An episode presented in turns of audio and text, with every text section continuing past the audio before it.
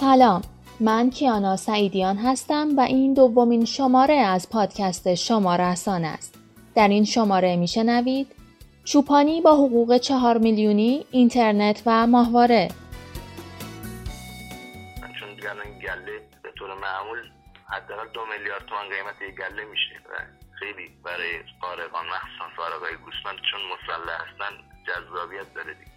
در سال 76 چه بلایی سر کسانی که بیگدار دل به دریای بورس تهران زده بودند آمد؟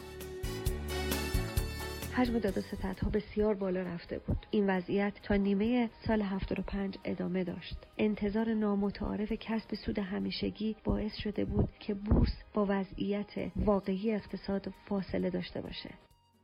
از سوی دیگه بورس به اصلاح قیمتی وارد شد. این روند تا نیمه سال 76 ادامه یافت تا سهامدارای نچندان با تجربه اون روزها بدونند از پس هر سربالایی سرازیری نیز وجود خواهد داشت. توی سالهای تصدی دولت خاتمی بود که همواره برای نشون دادن اینکه روزگار سخت از پس روزگار سهل می‌رسه همه بورس رو مثال می‌زدن.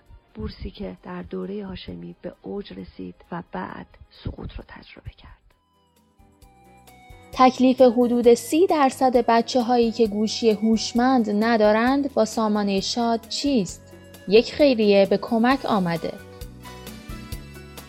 به مردم بگیم که گوشی های دست دوم قابل استفاده و تبلت های دست دوم قابل استفاده رو به ما بدن دو تا آدرس دادیم شماره تلفن دادیم و خب که این گوشی ها رو جمع آوری کنیم گوشی هوشمند رو در اختیار بچه ها بذاریم قرنطینه و زندگی مردم.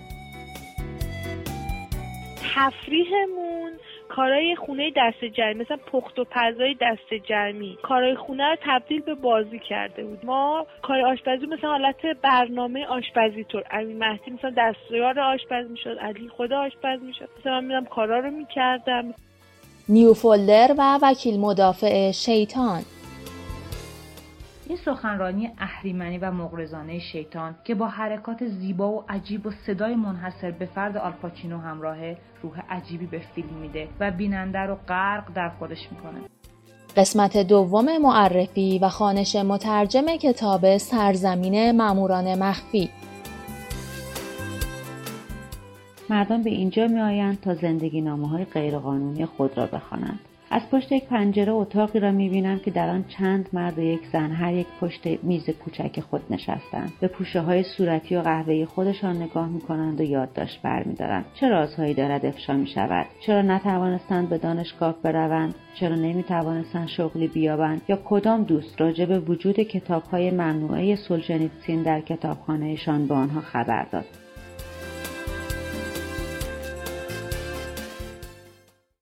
اگر کتاب خون هستین پیشنهاد امیر کلهو رو در آیتم چند خط از دست ندیم.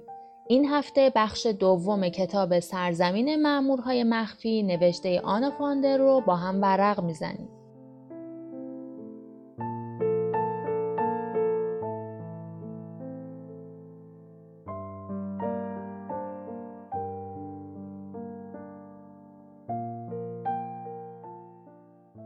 در بخش دیگری از کتاب سرزمین مامورهای مخفی داستانهایی از پشت دیوار برلین آنا فاندر سراغ فردی می رود که ترسیم دیوار برلین را بر عهده گرفته بود. دیواری که آدمها را سالها از هم جدا کرد و یک طرف آلمان را خاکستری و سیاه کرد جهانی که به گفته نویسنده نظام بسته ای از باورها بوده. فردی که نویسنده در کتاب سراغ او می رود هاگن کخ نام دارد. او که 21 سالش بوده و نقشه بردار شخصی دبیرکل بوده نویسنده را به خانه خودش که او اسم آن را بایگانی دیوار گذاشته است دعوت می کند او از گذشتهاش می‌گوید و روزهایی که طوری تربیت می‌شد که انگار جمهوری دموکراتیک آلمان مثل یک مذهب بود و باید بچه ها با ایمان به آن بزرگ می شدن. کخ در مرور خاطراتش با نویسنده موارد جالبی را بیان می کند یکی از آنها این بوده که شهروندان آلمان شرقی برای داشتن دوچرخه نیاز به مجوز داشتند. چرا؟ چون آدما می‌تونستن با استفاده از اون پیغام ببرن اخبار رو جابجا کنن ملاقات های سری داشته باشن و کارهای از این دست. برای همین هم دوچرخه نصیب هر کسی نمی‌شد. کخ از عاشق شدنش می‌گوید و اینکه اشتازی دختری را که او عاشقش شده بود رد می‌کند و می‌گوید او ناسازگار با جمهوری دموکراتیک آلمان است. فاندر در دو بخش روایت کیخ را نوشته است. روایتی که تلخ و غمانگیز است. چرا که در نهایت او که دیوار را ترسیم کرده بود توسط اشتازی بازداشت می شود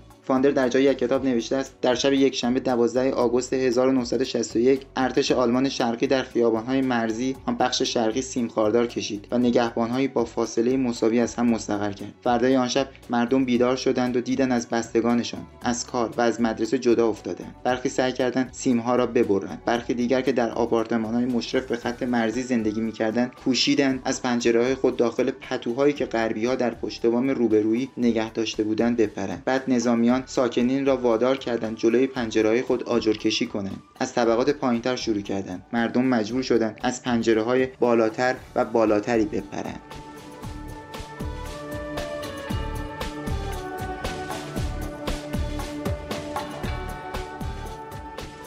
نرگس حسنلی مترجم کتاب سرزمین معمورهای مخفی نوشته آن فاندر بخشی از این کتاب رو برامون خونده.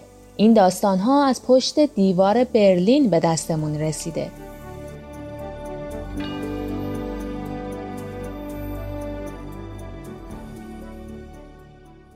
در هفتم نوامبر 1990 تنها چند ماه پس از آنکه مردم برلین این مجموعه را محاصره کردند اتاقهای میلکه و از جمله دفاتر خصوصیش در قالب موزه در معرض دید عمومی قرار گرفت.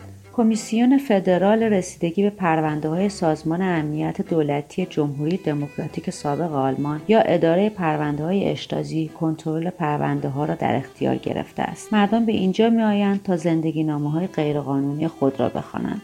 از پشت یک پنجره اتاقی را می‌بینم که در آن چند مرد و یک زن هر یک پشت میز کوچک خود نشستند. به پوشه های صورتی و قهوه‌ای خودشان نگاه می‌کنند و یادداشت برمیدارند. چه رازهایی دارد افشا می‌شود؟ چرا نتوانستند به دانشگاه بروند؟ چرا نمی‌توانستند شغلی بیابند؟ یا کدام دوست راجع به وجود کتابهای ممنوعه سولجنیتسین در کتابخانهشان به آنها خبر داد؟ اسم افراد دیگری که در پرونده ها ذکر شده با ماژیک کلفت سیاهی خط خورده تا اسرار بقیه برملا نشود. رازهایی مثل اینکه امو فرانک به زنش خیانت می‌کرده یا یکی از همسایه ها الکلی بوده. اما حق دارید نام و افسران اشتازی یا خبرچینانی که جاسوسیتان را کردند بدانید. دست کم در لحظاتی که من آنجا هستم کسی اشک نمیریزد یا به دیوار مشت نمی‌زند. مانند موشی در هزار تور را هم را به ساختمان اصلی باز می‌کنم. می‌خواهم پیش از آنکه با زیر دستانش رو در رو شوم شناختی از مردی که اینجا را اداره می‌کرد به دست بیاورم. نام میلکه اکنون معادل اشتازی شده است. قربانیان با تردید افتخار دیدن امضای او را پای پرونده های خود پیدا می کنند پای طرح زیر نظر گرفتن کسی با تمام روش های موجود پای دستورهای دستگیری آدم ربایی. دستور به قضات برای طول مدت زندانی شدن دستورهایی برای تصویه. این افتخار همراه با تردید است چون ارزشش کم است. برگه های زیادی را امضا کرده. دم دستگاه میلکه که عمدتا علیه مردم کشور خودش به کار می‌رفت یک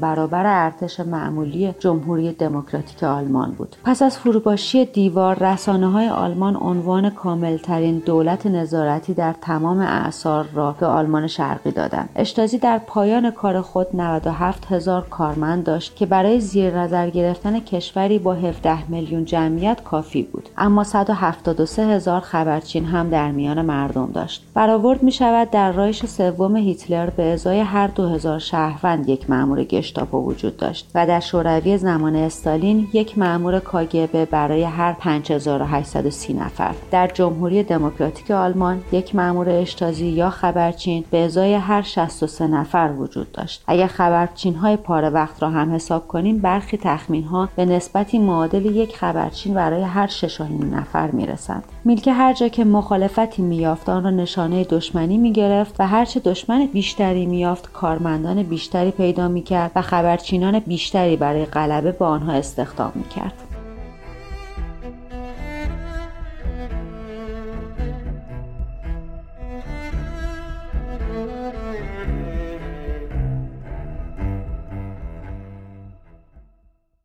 میلیون ها نفر از ایرانی ها همین حالا توی کشورهای دیگه زندگی می‌کنن. این ایرانی ها روایت های غیر رسمی و جالبی از زندگی تو اون کشورها دارن. قاز همسایه رو که روایت اونهاست این هفته با صدای زهرا اعماری از دوبلین ایرلند بشنویم.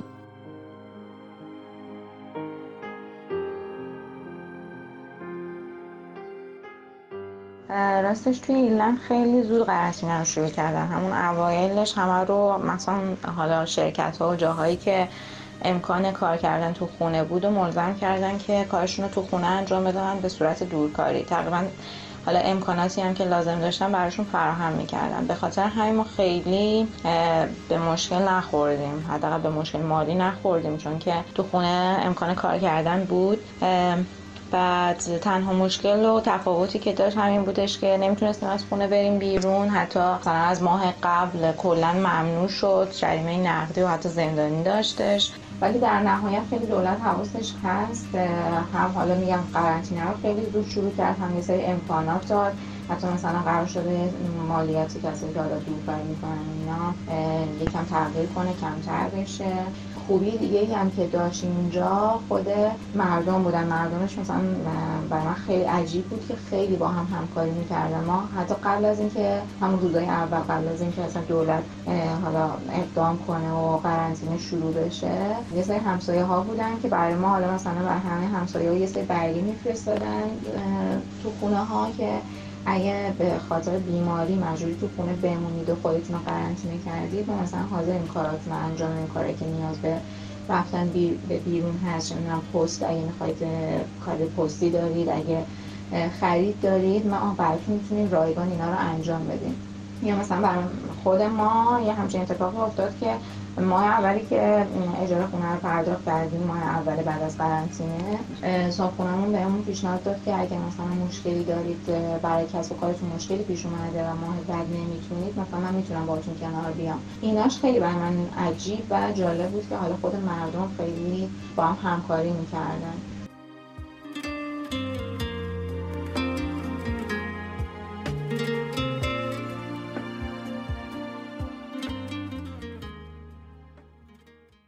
ده سال پیش توی ایران و تو این روزها درگیر چه چیزایی بودیم؟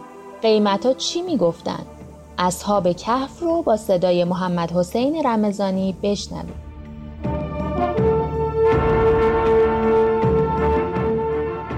اینجا چقدر تغییر کرده خیلی عجیب است چه اتفاقی افتاده است چه شده اینها چیست یعنی ممکن است ما متوجه نشده باشیم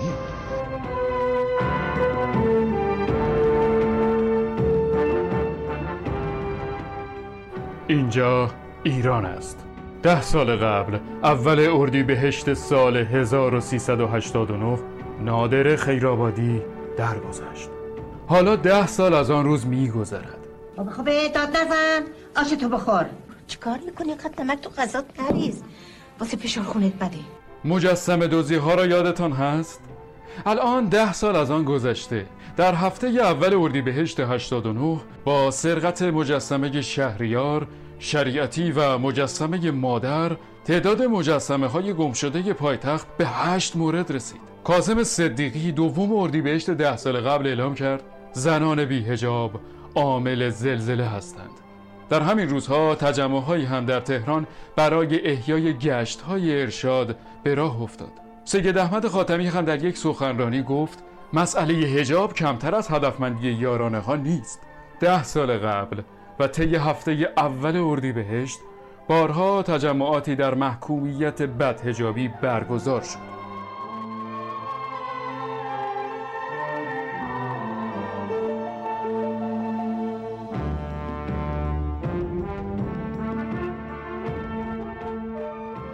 امروز با 29 میلیون چی میشه خرید؟ شاید یه پراید مدل 85 اما ده سال قبل با این پول می‌شد یک دستگاه سراتوی صفر خرید.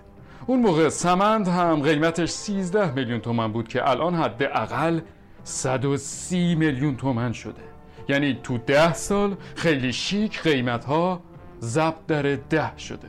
یک سکه تمام بهار آزادی حدودا 270 هزار تومن بود. و دلار آخ دلار یادش به خیر. یک دلار رو می‌شد با هزار تومن و هفت ریال خرید.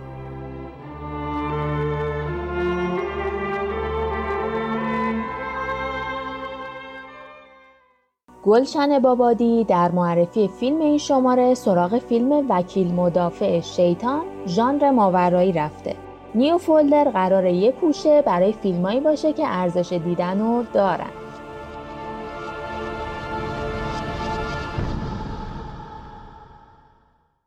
این هفته تصمیم گرفتیم از سینمای سیاسی فاصله بگیریم و فیلمی ماورایی رو براتون تعریف کنیم. فیلمی که محصول سال 1997 اما به قدری معروفه که وقتی صحبت از فیلم های ماورایی میشه نمی‌تونیم اون رو نادیده بگیریم.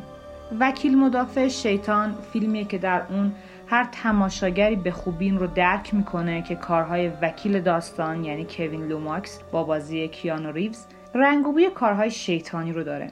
از همون جا که کیوین توی دادگاه موفق میشه. با دفاعیات محکم و در عین حال دروغین خودش یک معلم حوسباز رو تبرئه کنه و دختر بچه رو گناهکار جلوه بده همه به اعمال شیطانی و خبیس اون پی می‌برن. اون میگه خدا دوست داره مراقب همه چیز باشه.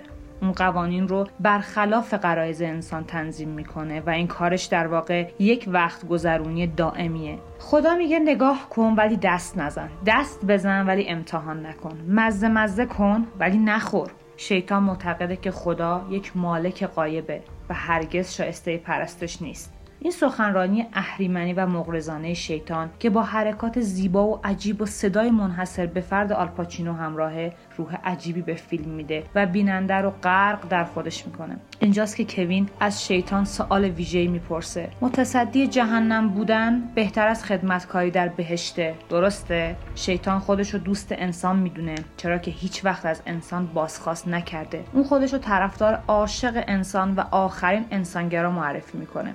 هدف اصلی شیطان در این فیلم اینه که فرزندی از کوین به دنیا بیاره که رحمش در شکم یک زن هرزه هست. زنی که خود شیطان اونو خواهر خانده کوین معرفی می‌کنه. شیطان می‌خواست اون بچه رو جانشین خودش بکنه توی دنیا و دنیا رو به نابودی بکشه. که در پایان با خودکشی کوین موفق به این کار نمیشه و در آتش خودش میسوزه. در پایان میشه گفت وکیل مدافع شیطان فیلمی کاملا معناگراست که انسان رو به فکر فرو می‌بره. به فکر اینکه شیطان کیه و کجاست. ما انسان ها هر لحظه در خطر افتادن به گرداب گناه هستیم و شیطان هر لحظه و در هر کجا می‌تونه با ما باشه و تک تک اعمال ما رو تحت تاثیر خودش قرار بده. این فیلم به ما نشون میده که شیطان فقط زایده ذهن ما نیست و فقط یک چیز ذهنی و فکری نیست. اون می‌تونه مثل هر انسان دیگه با ما باشه و با ما حرف بزنه و برای ما نقشه بکشه. شیطان می‌تونه یک فرد عادی باشه یا کسی که قدرت رو در دستش گرفته.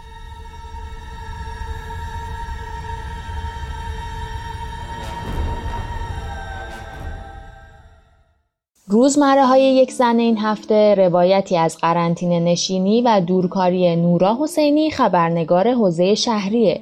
انگار خیلی هم تجربه جذاب و شیرینی بوده.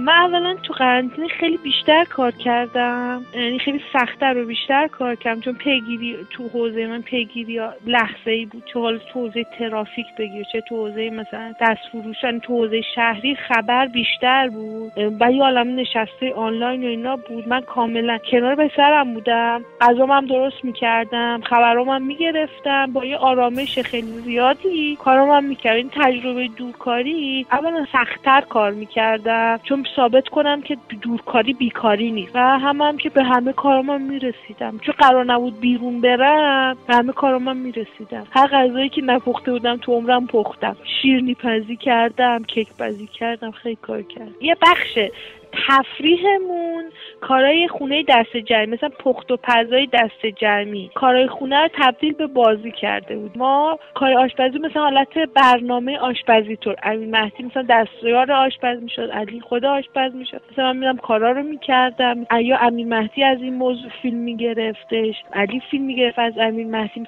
یه بار داشتش فکر می‌کرد. گفتم داری به چی فکر می‌کنی؟ گفتم به آزادی فکر می‌کنم. چه موقعی که کرونا تموم میشه. تو انگاری وقتت برکت دار میشه. به خاطر اینکه خیلی هم دیر میخوابیدم مثلا تا ساعت دو سه بیدارم و بعدش هم که بازم هفت هشت بیدارم. کتاب خوبی که خوندی چی بودش؟ جای خالی سلوچو خیلی محمود دولت آبادی. کتابیه که می‌خوام هفت ساله بخونم. هی شروع می‌کردم میذاشتمش کنار. شروع می‌کردم میذاشتمش کنار. شد هشت سال. بعد دیگه خوندمش. و فیلمی خوبی که دیدی؟ سگانه رو که دیدم. دوباره نشستم آبی دیدم. سفید قرمز. آفر آفرین. اون رو دوباره نشستم دیدم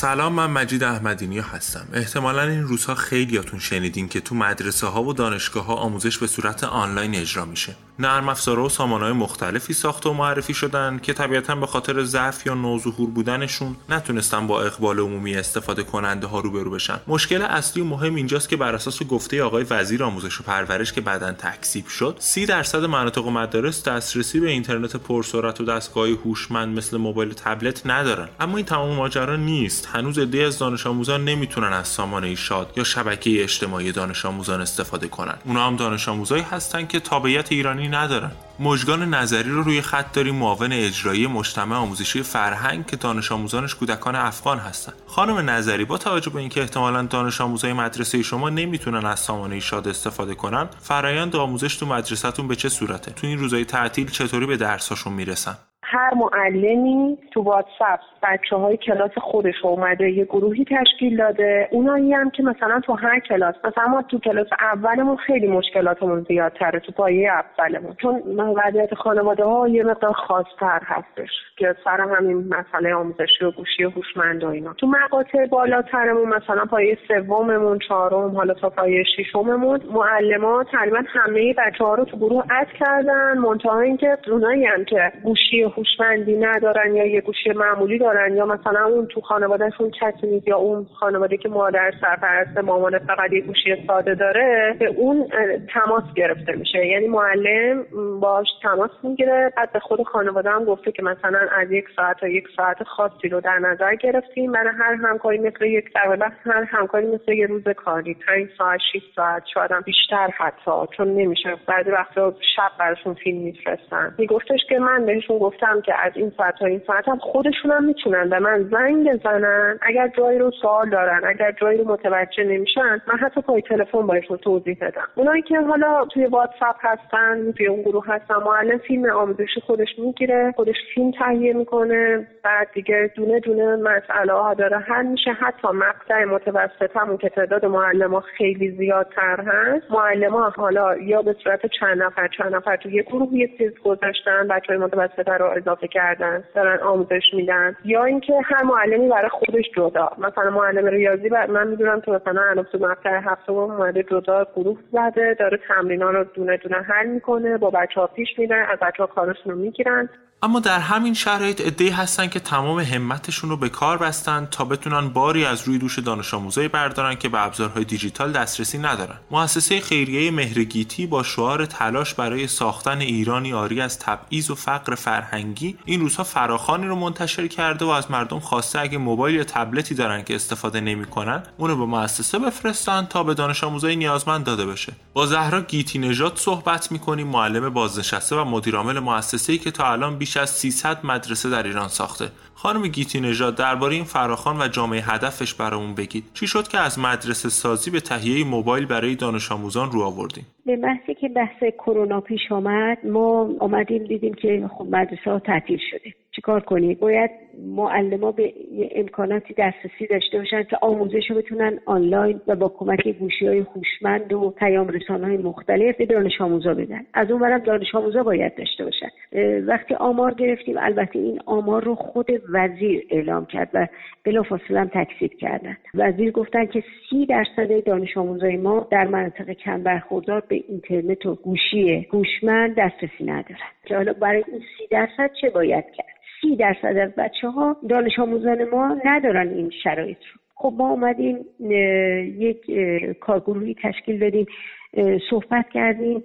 و هممون هم دقدقمون آموزش بود. ولی این آموزش گذاشتیم مرحله دوم اولویت ما این بود که تو همین شرایط چی کار باید کرد؟ اولویت این بود که سریع اطلاع رسانی کنیم و به مردم بگیم که گوشی های دست دوم قابل استفاده و تبلت های دست دوم قابل استفاده رو به ما بدن. دو تا آدرس دادیم شماره تلفن دادیم و خب که این گوشی ها رو جمع آوری کنیم گوشی هوشمند رو در اختیار بچه ها بذاریم. ببینید برخورداری از فرصت های برابر برابر آموزش حق هر دانش آموزی بله. و ما باید این حق رو بهشون بدیم. تو همون گروه ما آمدیم تو همون کارگروهی که بحث بود صحبت بود اتفاقا تمام جلسه هم اسکایپی بود. تمام متخصصین بودن پنج شش نفر از متخصصین بودن. حالا از اتاق بازرگانی بودن دوستان از پویش ایران من بودن.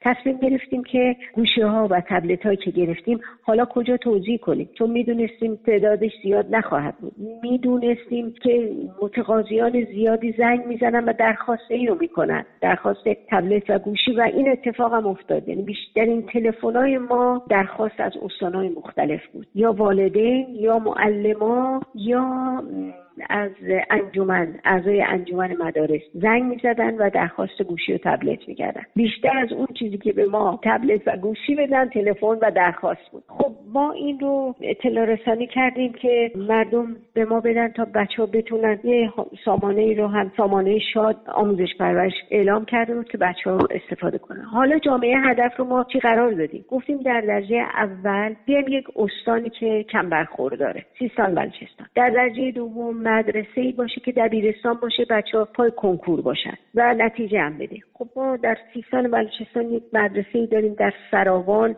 به نام شهید متحری که این مدرسه نمونه ایه و هر سال 16 تا پزشکی از اونجا بیرون میاد. حالا رشته های دیگه بمانن. سابقش هم هست رشته رتبه دو کنکور عبدالله رئیسی مال اون مدرسه بود. خب ما گفتیم که جامعه هدفمون فعلا اون مدرسه. و شروع کردیم به تبلیغ کردن که این هم در راستای همون عدالت آموزشی دیگه ما وظیفه خودمون می‌دونیم که بچه ها رو مجهز کنیم. ببینید تو اون منطقه می‌خوام بهتون بگم بعضی از بچه ها حتی گوشی ندارن. بله. گوشی هم اگر دارن گوشی هوشمند نیست. بعد ما با مدرسه متحری با مدیر مدرسه متحری آقای اربابی صحبت کردیم گفتیم که چند تا از بچهاتون گوشی ندارن. ضمن اینکه ایشون قبل از این برنامه همون اوایل که مدرسه مدرسه تعطیل شده به من زنگ زدن و خواهش کردن که ما چند تا 23 تا از بچه‌هامون از دست دادیم. یعنی رفتن تو روستا و هیچ ارتباطی باشون نداریم. نه گوشی دارن نه اینترنت دارن هیچی. و از من درخواست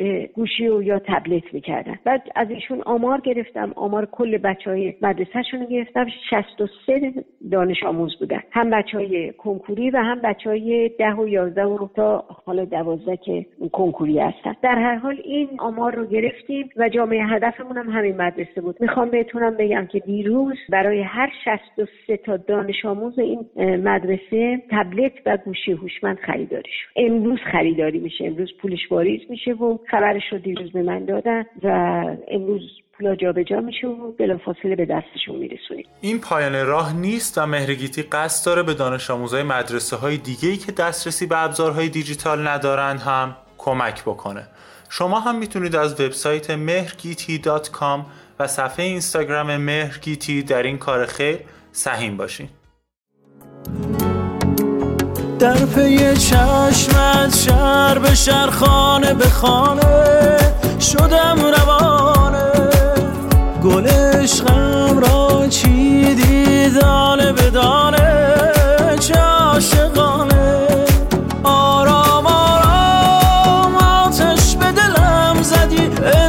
که خوش آمدی رویای من. این تو این جان من شوق چشمان من. عاشق ها می‌کشی زیبای من. در پی چشمت شهر به شهر خانه به خانه شدم روانه. گل عشقم را چیدی دانه به دانه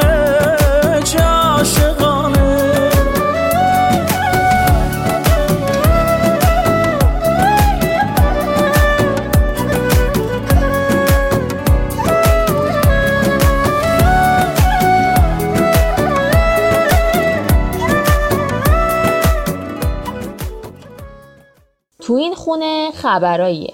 این روایت یک روز از زندگی یک زوج در سرزمینی ناشناخته است. آیتم بیگانه در خانه رو با اجرای مهدیسا سفریخواه و محمد حسین رمزانی بشنویم تا وارد دنیای این آدم ها بشیم.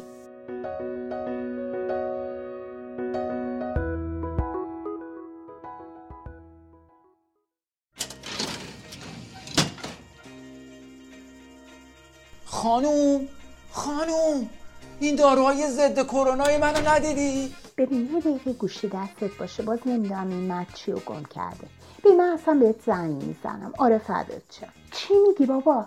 همونجا رو ببین دیگه. تو کابینت اول سمت راست عمق سی سانتی متری نیست بابا دیدم. اینجا فقط پنج میلیون دلار پول مال دو سال پیشه. یه دکل نفتیه.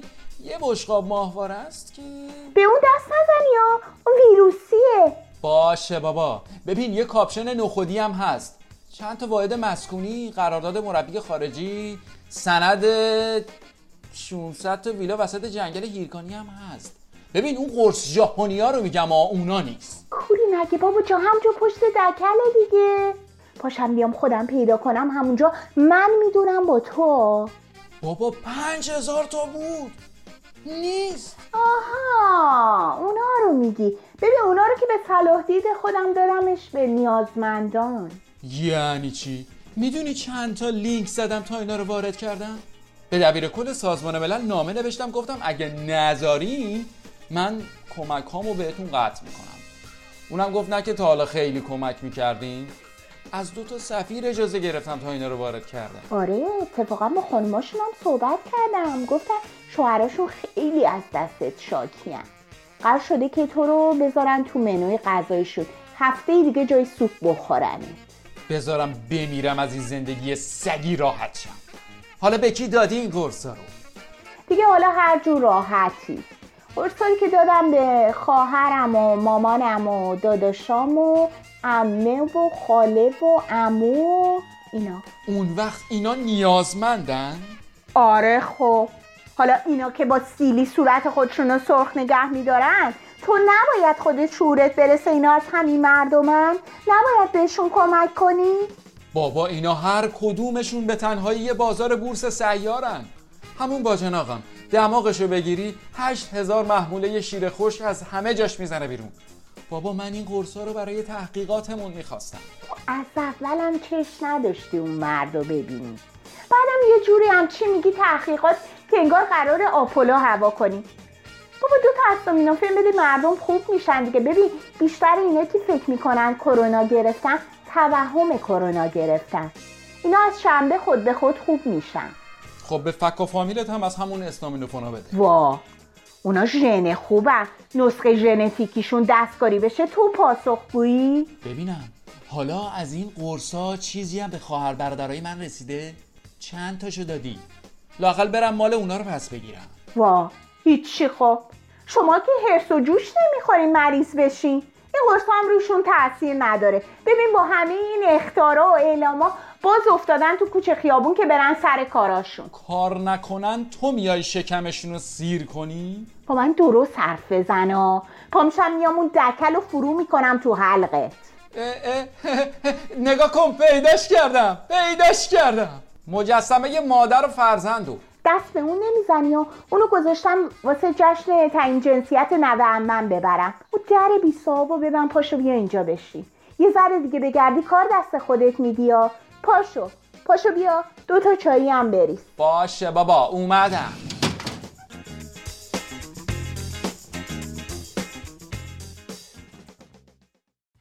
صدای ساز آدم ها حتی از پشت دیوارهای بلند قرنطینه هم قطع نشد. و وقتی دنیا نوت سکوت رو میشنوه سازبازها هنوز دنبال کوک کردن سازاشون هستن سازباز این شماره به سراغ برایان فنل رفته.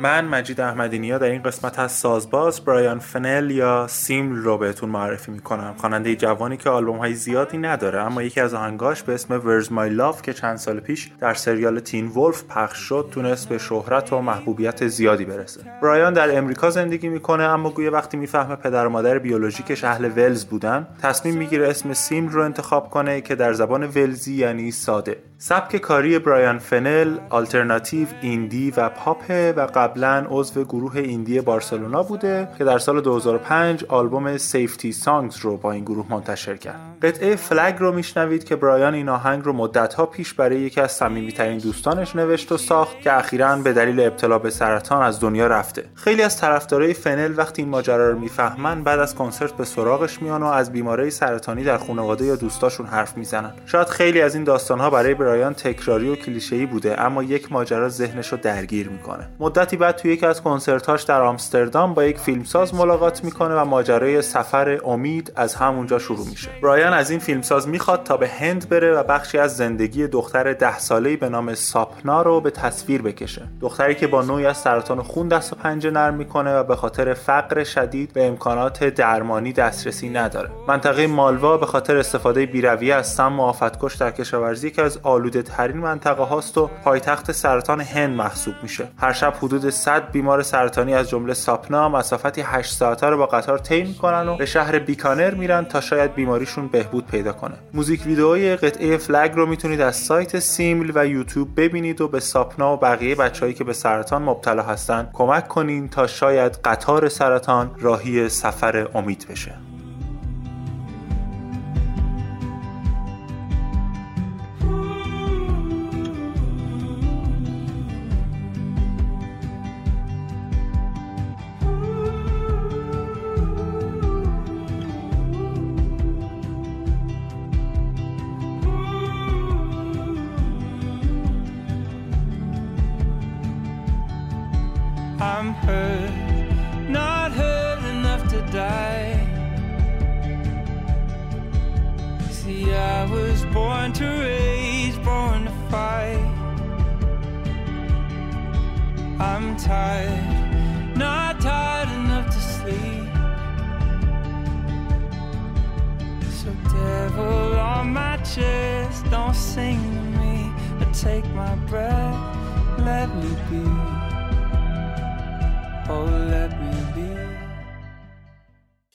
شاید شما مخاطب پیام بازرگانی این شماره ما باشید.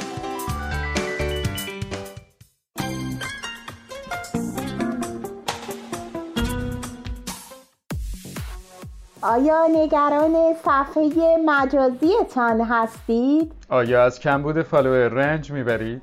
ما در صفحه شما شور و هیاهو به پا می کنیم ما شما را به جهان سلبریتی ها پیوند می‌دهیم. همین حالا بسته برگزاری لایو فرهنگی ما را خریداری کنید. این بسته شامل پیشنهادات ما برای برگزاری لایو اینستاگرام با این افراد است. ساشا آواره. ندا ساسی سامی لاتاری دنیا بدبخت و کامران وگاس. با حضور فعال بزرگ اقتصادی سلطان گل امیر شکفته. من از وقتی که از این بسته استفاده می کنم همش فکر می کنم خوب شد ما تو زمان فردوسی و سعدی زندگی نمی کردیم وگرنه چجوری می‌خواستیم باشون دو کلمه حرف بزنیم؟ از وقتی که لایو نجاتاسی رو با سامی لاتاری دیدم با اینکه می‌دونم همه اینا کار خودشونه ها ولی دیدم که با چقدر توی مملکت جوان مستعد داریم که دیده نمیشن. من با مشاوره های ندا یاسی تونستم کاری کنم که شوهرم زن دومش طلاق بده.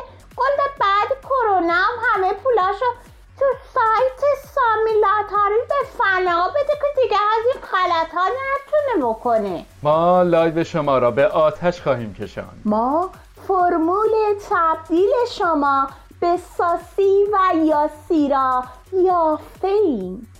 live گذاران جهان گستر غرب نما همین حالا بسته live فرهنگی ما رو با شماره گیری 190 80 70 خریداری کنید و پکیج ویژه فرهنگی ما رو که شامل جدیدترین فوشای اینستاگرام رو دانلود کنید. این بستر اورجینال از ما بخرین و در کنار اون یک کرم کاهش سایز مغز هم به رایگان از ما هدیه بگیرید.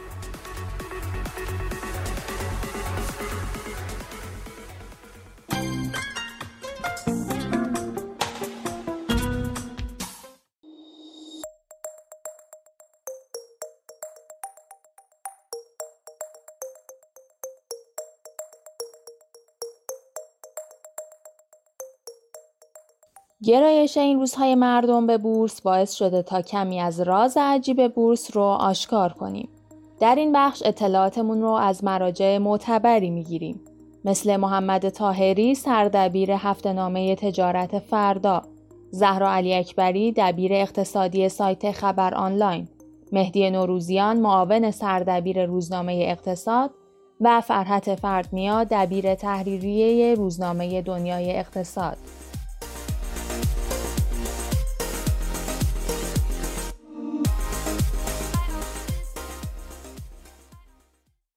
روزها به نظر شاخص بورس قصد توقف ندارد و از سال گذشته که روند صعودی به خود گرفته هنوز از پا ننشسته است. رشد لجام گسیخته شاخص بورس تا کجا ادامه خواهد داشت؟ کسی پاسخ این سوال را نمی‌داند. برخی از کارشناسان معتقدند رشد شاخص تا پایان دولت حسن روحانی ادامه خواهد داشت و به نوعی بازار سرمایه تنها راه باقی مانده دولت برای عرض اندام در عرصه یک اقتصاد شکننده خواهد بود. رکوردزنی پی در پی شاخص بورس ناخودآگاه ذهن ما را به سمت رشد بی سابقه شاخص در دوره سازندگی سوق می‌دهد. بازار بورس در آن سالیان به اوج رشد خود نزدیک شد و رنگ و بوی جدیدی به خود گرفت. شاخص قیمت سهم بورس در سال 70 برابر با 472 ممیز یک واحد بود که در پایان ریاست جمهوری هاشمی رفسنجانی در سال 76 این عدد به 1653 ممیز یک واحد رسید که می‌توان گفت طی این مدت بازدهی 250 درصدی داشته است. با در نظر گرفتن عدد پایه شاخص بورس قبل از سال 68 یعنی عدد 100 رشد شاخص بورس یا بازدهی این بازار به بیش از 1500 درصد در آن دوران می‌رسد. نمونه چنین اتفاقی را این روزها به وضوح شاهدیم. استقبال بی سابقه از ورود به بازار سرمایه این بازار را به بهترین مکان برای جذب نقدینگی مردم تبدیل کرده است. جلوگیری از ورود پول به سایر بازارهای موازی مانند ارز و طلا یکی از اهداف سوق دادن افراد به سمت این بازار است. با این حال چیزی که واضح و مشخص است این است که رشد عجیب و غریب این بازار و استقبال عجیب و غریبتر مردم از این بازار همچنان ادامه دارد.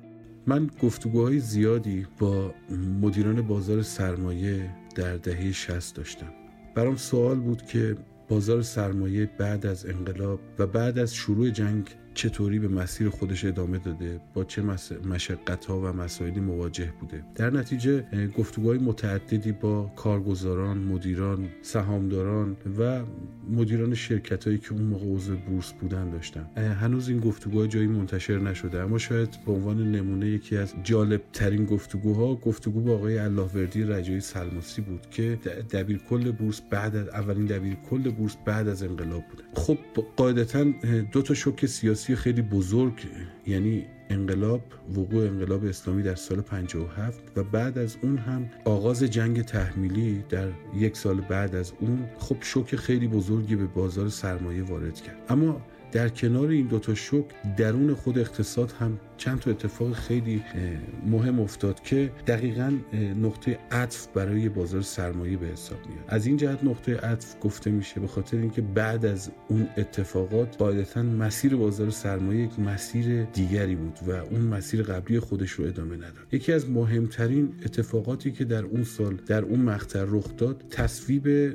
قانون حفاظت و توسعه صنایع ایران بود که در دولت موقت بر اساس این مصوبه به دولت اجازه اجازه داده شد که شرکت های فعال در کشور رو مشمول بندهای الف و ب و جیم کنن. یعنی خیلی از واحدهای خیلی از بنگاه ها رو مصادره کردن و مالکیت اون رو از به دولت منتقل کردن. خب قاعدتا این یک شوک خیلی بزرگ به بازار سرمایه بود و آقای رجایی سلموسی تعریف می‌کرد که بعد از این اتفاق خیلی از شرکت هایی که در بورس تهران فعال بودن قاعدتا دیگه از بازار خارج شدن. شوک بعدی شوک تصویب لایحه قانون اداره امور بانک ها در خرداد 58 بود که دقیقا 36 تا بانک تجاری و تخصصی کشور تبدیل به 9 تا بانک تجاری و 3 تا بانک تخصصی شدن. بعد از این اتفاق هم خیلی از شرکت های بورس خیلی از شرکت بانک ها و شرکت و مؤسسه های بیمه و شرکت های زیر مجموعه اونها از فهرست شرکت های بورس خارج شدن. در نهایت اینکه تعداد شرکت های بورس تهران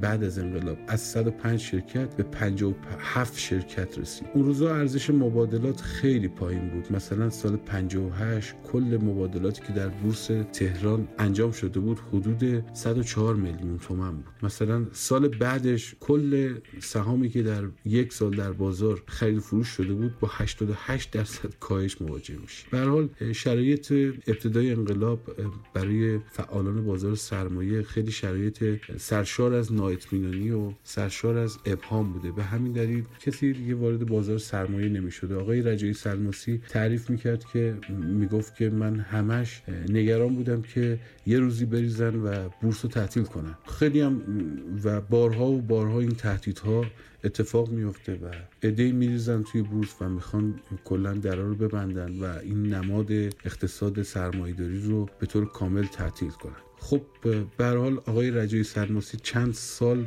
با سختی و به حال با وجود این نگاه هایی که به بازار سرمایه وجود داشته بورس رو مدیریت می‌کنن تا اینکه کم کم حالا یه اتفاقایی میفته که باعث میشه به اصطلاح معاملات خیلی خیلی اندک اندک و آهسته آهسته شروع بشه. آقای رجایی سلماسی تعریف می‌کرد می‌گفت که حتی یه روز دو نفر وارد بازار شدن و وقتی که اومدن توی تالار و چند دقیقی به به اصطلاح فضای اونجا نگاه می‌کردن و بررسی می‌کردن که اونجا چه خبره. بعد ایشون دستور میده که بهشون چای و شیرینی دادن.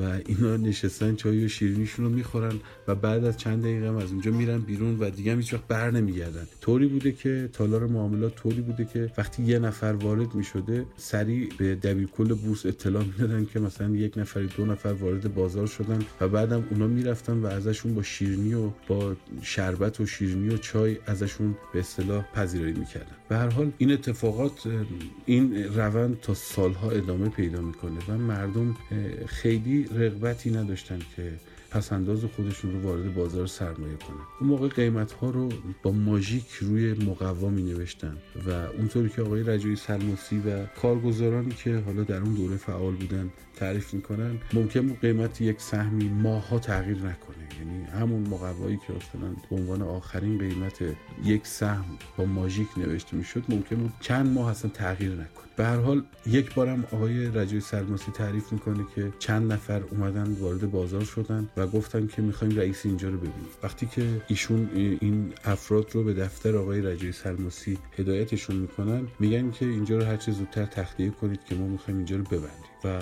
هیچ کس هم نمی‌فهمه اینا از کجا اومده بودن. ولی خب به هر حال ظواهرشون و شکل ظاهریشون شبیه آدم هایی بوده که به هر حال ضد بازار سرمایه بودن و می‌گفتن که بورس نواد کاپیتالیسمه و باید هر چه زودتر این بازار بسته بشه. تا اتفاقی که میافته انتخاب آقای هاشمی رفسنجانیه و اعلام برنامه هایی که به اصطلاح برنامه سازندگی و برنامه‌ای که بعد از جنگ در قالب برنامه توسعه تهیه شده بود که خب این هم یک نقطه عطف برای بازار سرمایه بود. اون چند تا اتفاقی که ابتدای انقلاب افتاد که قاعدتا ترمز بورس رو کشیده بود و به طور کامل این بازار رو فریز کرده بود. اما اتفاقی که با انتخاب آقای هاشمی رفسنجانی و نگارش برنامه توسعه در اون دوره رخ میده بازار سرمایه کاملا تو کانون توجه مردم قرار می‌گیره و مردم متوجه میشن که از طریق خرید سهام شرکت ها می‌تونن هم سود سالانه از شرکت دریافت کنن و هم می‌تونن از طریق داد و ستر سهامشون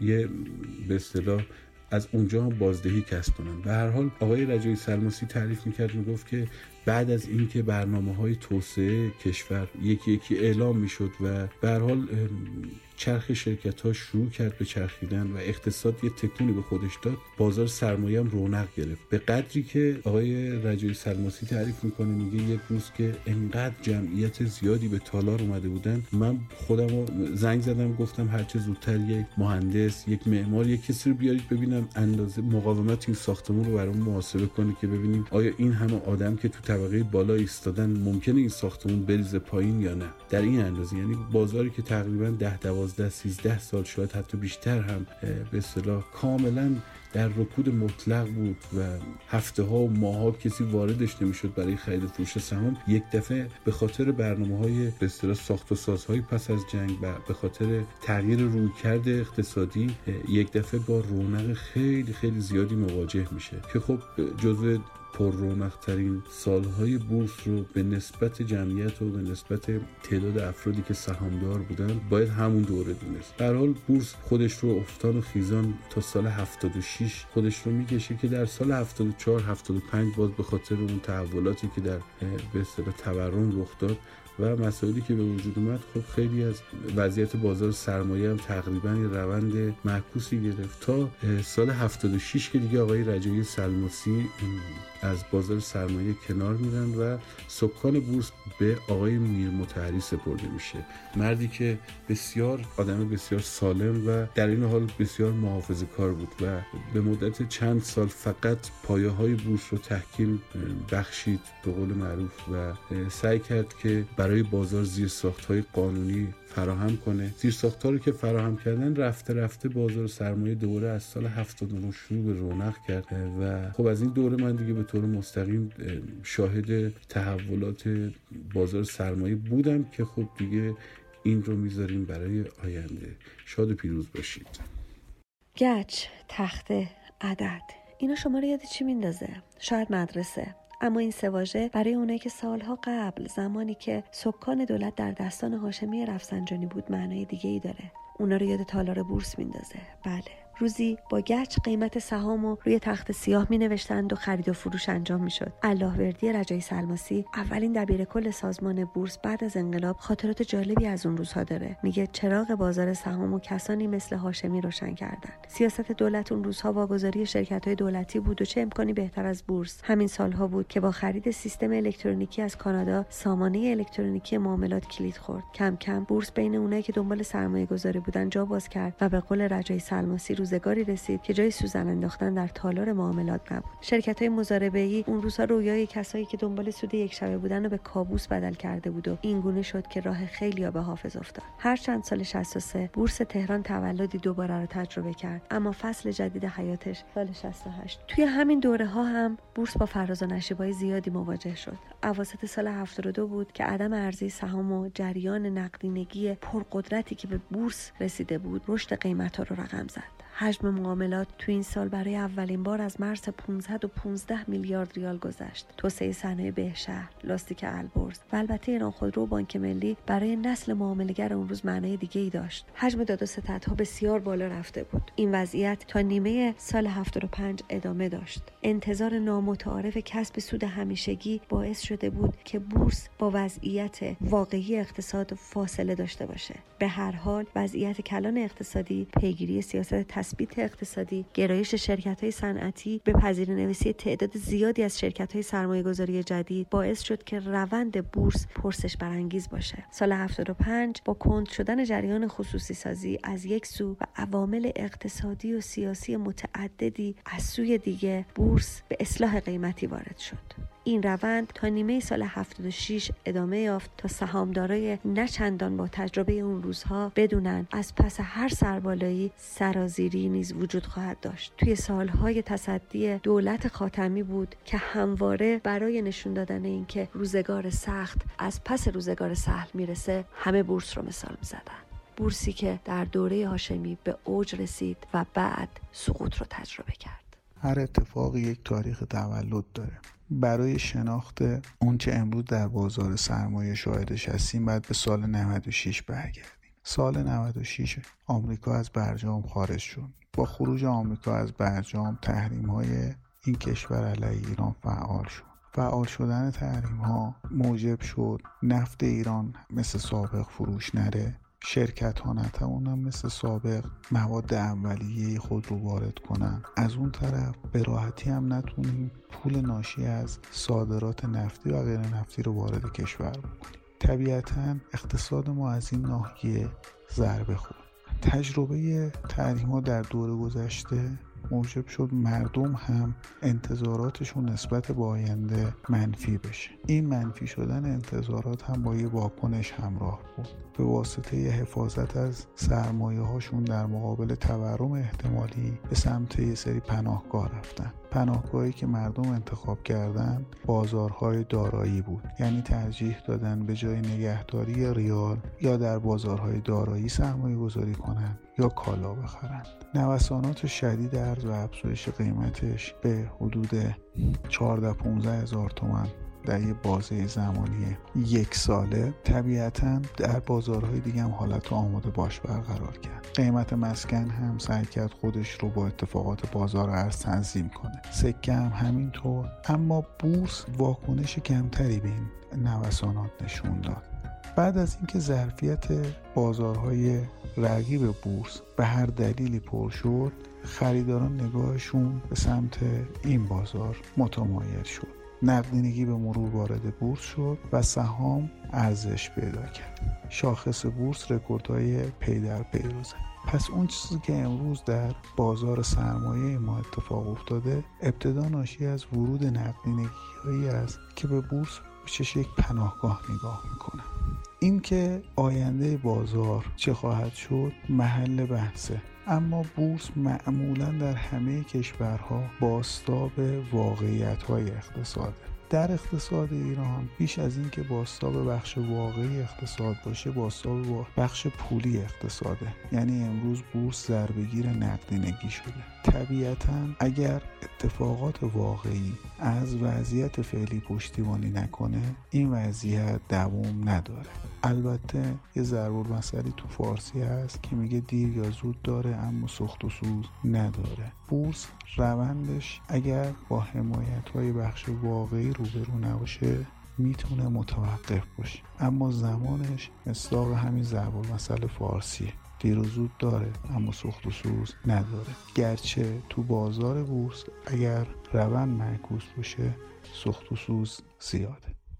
آقای فردنیا میگه که بورس در تمام سالهای پس از انقلاب فعال نبود و کاری نمی‌کرد. در دوره های هاشمی اتفاق که افتاد اینه که این بورس فعال شد. یعنی بورس وارد مدار اقتصاد ایران شد. اون موقع آقای عادری و آقای رجایی سلماسی تلاش کردن یه سری شرکت ها رو وارد بورس کنن تا یه حدودی اندکی هم سهامدار و اینها جمع شد. خود آقای هاشمی هم از بازار سرمایه دیدن کرد. معاملاتش از طریق سنتی تقریبا الکترونیکی شد. اما هیچ وقت استقبال خاصی نشد. مثلا اون موقع تعداد شرکت ها که در روز معامله می‌شدن تعداد کمی بود هم پاش ده تا بود. ولی یه بخشی از مردم بله سهامدار شدن. یعنی شما فرض کن یه جایی که صفر بوده شده ده نفر. خب از این جهت شاید شما رشد رو ببینی بگی خیلی اتفاق مهمیه.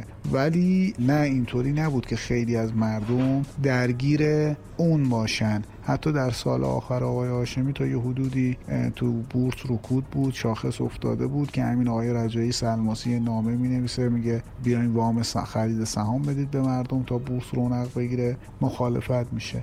اما به مرور هرچی گذشت در دوره آقای خاتمی بورس یه خورده عمق بیشتری پیدا کرد. شاخص تا یه حدودی رفت بالا که اونم در اواخر سال دوره آقای خاتمی باز با یه رکود روبرو شد. این ماحصل اینه که تو بدونی در بورس دوره هاشمی چه اتفاقی افتاده. حقوق ماهیانه چهار میلیون تومان با جای خواب، غذا، اینترنت پرسرعت و ماهواره. به نظر شما این چه شغلیه؟ فکرش رو هم نمی کنید که این آگهی برای چوپانی باشه.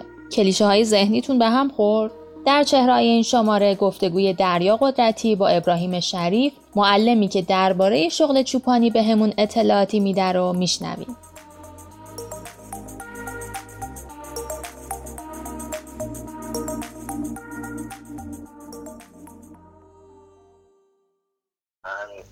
ابراهیم شریفم و معلم. بیشتر سال معلم و معلم مناطق عشایری چهار محال و بختیاری بودم. اگر چوپان شما دروغو از کار در بیاد چیکار می‌کنید؟ دروغ در اومدن چوپان هیچ موقع مطلوب کارفرماش نیست. یه جوری رزومه دیگه برای چوپان حساب میشه. اون کسایی که دام دارن معمولا یه تعداد خاصی چوپان رو می‌شناسن. مخصوصا اونا که دامه با تعداد زیاد دارن و اینها گوسفندهای خودشون مخصوصا الان که دیگه قیمتش خیلی رفته بالا و هر گلی قیمت میلیاردی داره خیلی سخته که بخوان بدون اطلاع به کسی بسپارن یه جوری رزومه میشه برای چوپانون رفتاری که داشته. یعنی پیش کارفرمای قبلیش براش یه جور رزومه میشه. شما اگر قرار باشی چوپانی استخدام کنی حتما می‌پرسین کجا بوده پیش کی بوده. یه تحقیقات اونجوری می‌کنی چوپان ها باید حتما صدای خوشی داشته باشن. حتما که نه چون الان منم صدام خوب نیست اگر معلم نمی‌شدم حتما چوپان می‌شدم. به دردشون می‌خوره این صدای خوب چون معمولا شبا دور هم جمع میشن. تنها تفریحی که دارن آواز خوندن نی زدن دور هم چند تا چوپان کنار هم هستن اینجور خودشون سرگرم می‌کنن. اکثر چوپان هم موقع کار زیر لبی زمزمه هایی می‌کنن یه صداهایی اصواتی که حالا نامفهومه برای ما تکرار می‌کنن به خاطر اینه که دیگه گوسفند به اون صدای چوپان عادت داره یه جوری احساس امنیت می‌کنه وقتی صدای چوپان خودش رو میشنوه. بیشتر این تکرار صوت برای اینه. بله دیگه معمولا گوسفند اگر استرس داشته باشه سرش رو زیاد پایین نگه نمیداره برای چریدن علف خوردن. آواز خوندن چوپان بشین قوت قلب میده که خیالش راحته کسی نگه مواظبش هست خطری تهدیدش نمی‌کنه. و چوپان معمولا مخصوصا مواقع توی کوهستان جایی که به هر حال احتمال گرگ و اینجور چیزا هست یا آواز می‌کنن هم خودشون یه جوری آرامش پیدا می‌کنن هم گوسفندا راحت تر چریدنش رو انجام تیپ و اندام چوپان ها مهمه. چه مشخصهایی داشته باشه یه چوپان الزاما که تیپ و اندامش مهم نیست ولی خب خیلی تاثیر داره توی اون کاری که می‌خواد بکنه. و حال شما اگر قرار باشه چوپانی استخدام کنی و مال اموال دستش بدی معمولا سعی کنی کسی که لازم بدنی قوی تر باشه و چهرهش چهره با جذابی بیشتر بشه انتخاب کنید معمولا چوپانا چون خیلی فعالیت بدنی دارن عموما لازم بدن خیلی قوی هست. یعنی ده 20 کیلومتر حداقل راه میرن. جدا از اون کارهای بدنی دیگه که ممکن انجام بدن از لازم بدنی عموما خیلی قوی هست. ما دو جور چوپانی هم داریم. یه جور چوپانی راحت تری هست اون چیزی که الان اکثرا مرسومه اون چوپانی تقریبا نیمه سندی میشه. یعنی شما یه گله گوسفندی داری و در کنار یه روستایی زندگی می‌کنی. گوسفند میره در مزرعه یا در جایی که مرتبه میچره و شب دوباره میاد در آقلی که حالا امنیت داره بسته نگهداری میشن. این چوپان زیاد دردسری نسبت به اون شبان نداره. اون چوپانی که اصطلاح شبان میگن اون شبانی هم باید بکنه اینا مخفن اشایر اینجوری هم شبا باید مراقبت بیشتری از گوسفند بکنن. خصوصا که حیوانات وحشی شبا حمله می‌کنن. یا سارقین که این پدیده زیادی هست برای چوپان زیاد اتفاق بیفته. برای چوپان شدن آیا تخصص خاصی هم لازم هست. تخصص که به هر حال برای هر شغلی لازم. ولی چوپانی بیشتر از اینکه تخصص لازم داشته باشه توانایی بدنی. چون گفتم باید مقدار زیادی راه برن. و توان اینکه ساعتهای طولانی زیر آفتاب زیر نور آفتاب تحمل کنن داشته باشن. و معمولا کسایی که چوپان میشن از بچگی علاقه دارن و اینم کمک دست چوپان دیگه اون چیزهایی که باید لازم باشه یاد می‌گیرن. به هر حال برای چوپان این که زایمان یک گوسفند چطور هست این که اگر یه گوسفند گیاه نامناسبی خورد مسموم شد اینا رو باید بدونه دیگه. چوپان ها خیلیشون کارهای دامپزشکی هم انجام میدن.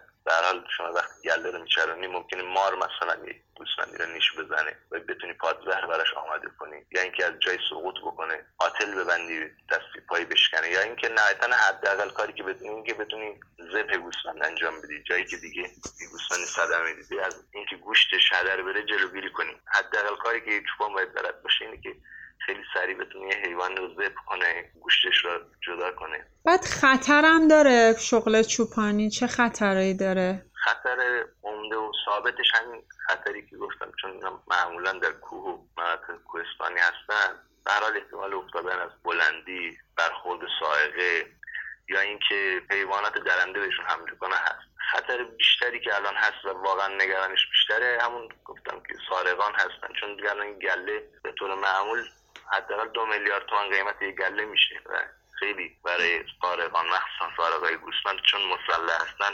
جذابیت داره دیگه. چوپان عموما مسلح هستن خودشون ولی خب به هر حال خطر تهدیدشون می‌کنه به همین خاطر هست که معمولا قیمت چوپان ها بالاست. درسته؟ قیمت چوپان خوب معمولا بالاست. اگر واقعا خیلی خوب باشه.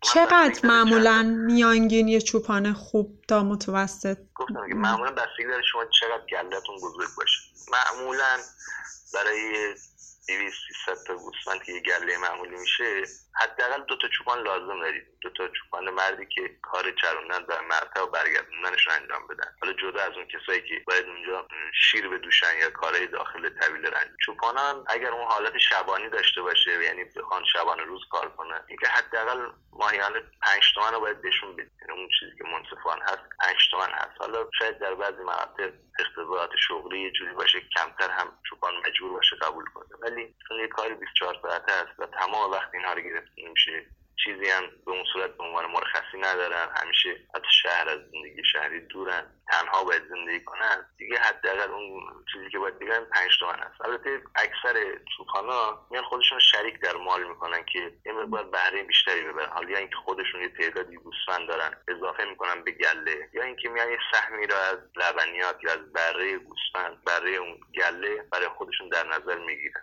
خاطره که اون چیزی که اولین بار برام جای تعجب بود فهمیدنش نوجوان که بودیم 13 14 سالم بود من دوستای خودمون رفته بودیم و عموم مرا با پسرمون فرستاد دنبال چروندن گوسفندا ما اونجا مشغول بازی شدیم. حواسمون یه مقداری از گله پرد شد و یه مزرعه گندمی همون کنار بود. تعداد از این گوسفندا وارد مزرعه شدن و خیلی گندم هم فصل برداشتش بود. یه مقدار زیادی گندم خورده بود. و اون موقع نمی‌دونستم که خوردن گندم جو و اینجور چیزا به اون شدت برای گوسفندا ممکنه خطرناک باشه. فکر هر چقدر بخورم می‌تونه حذف کنن و یه لحظه همه من با موتور اومد دیدم خیلی حراسانه. اون گوسفندایی که از مزرعه بیرون آوردیم اینها اونقدر که دونه های خشک گندم رو خورده بودن این دستگاه گوارشون حالت گرفتگی ایجاد کرد. داشتن یعنی تلف می شدن و من نمی‌دونستم لحظه چیکار کنم. یادم که عموم از زیر همین موتوری که داشت باز کرد یه مقدار روغنه هم روغنی که مال موتور هست توی گلوی اینا ریخت. من اون خیلی تعجب کردم روغن موتور روغن صنعتی چرا توی گلوی اینا ریخت. بعدا فهمیدم که این یکم از ترفندا بود که موقعی که دچار گرفتگی میشه گلوی این گوسفندا حالا الان نوشابه من شنیدم وقتا میریزن ولی روغن سوخته روغن خودرو هم خیلی وقت کاربرد داره. لیسانس ها و فوق لیسانس ها هم روی آوردن به این شغل. شما با توجه به تجربیاتی که دارید پیشنهادتون چیه؟ آیا جوانها به این سمت بیان یا اینقدر شغل سختیه که بهتره که جوانهای شهری اصلا به این سمت نیان؟ بیشتر از اینکه به شهری روستایی بودن آدم بشه به رویات آدم بستگی داره. من در کل کار سودمندیه. کاری نیست که ریسک خطرش اونقدر باشه. مقایسه با شغل های دیگه لازم سودآوری خیلی کار پرسودیه. نسبت به اون سرمایه که شما انجام میده و اون که چقدر سریع برگشت سرمایه داره. اگر رویت انسان جوری باشه که بتونه تنهایی رو تحمل کنه بتونه دور از تکنولوژی باشه شغل خیلی خوبی از یه لحاظی که انسان آرامش اعصاب داره خیلی خوبه. دیگه به شما وقتی اونجا رفتی و ارتباطت با دنیا قطع شد شاید اوایل برات سخت باشه. ولی بعد یه مدت این جدا شدن از تمام دنیا و خبرهاش یه مقداری برای آدم احساس آرامش داره. آیا سن و سال خاصی باید برای چوپانی باشه یا فرقی نمی‌کنه؟ معمولا چوپانان دیگه اونهایی هستن که از بچگی به این کار علاقه داشتن یا حالا خانوادهشون دامدار بودن یا خودشون دیدن و از بچگی رفتن دنبال این کار علاقه من شدن بهش. خیلی سخته. یه نفری که سی سال چهل سال شغلش چیز دیگه بوده یک باره بخواد روش زندگیش عوض کنه. البته گفتم اون حالت دامداری نیمه صنعتی اون این سختی رو نداره. حرف آخر این که این هفته هم گذشت. مردم زیادی به محیط کاریشون برگشتن و ظاهرا زندگی زیر سایه کرونا با ترس و امیدهاش حسیه که حالا حالاها درگیرش هستیم. ممنونیم که این هفته هم همراه ما بودین. ما رو در شبکه های اجتماعی دنبال کردین و وقت گذاشتین برای گفتن از ایرادات و نقاط قوت پادکست شما رسانه. من صدای گریه نسلی شدم که داره میخنده و داغونه انقدر عشق بسه نداشته هاش ریخته که عاشق ترنم بارونه بخند بازم بخند بازم. بخند با خنده هاد از قصمون کمشه. نمی‌دونم با این خنده شاید این روزگار وحشی آدم شه بخند بازم بخند بازم. بخند با خنده هاد از قصمون کمشه. نمی‌دونم با این خنده شاید این روزگار وحشی آدم شه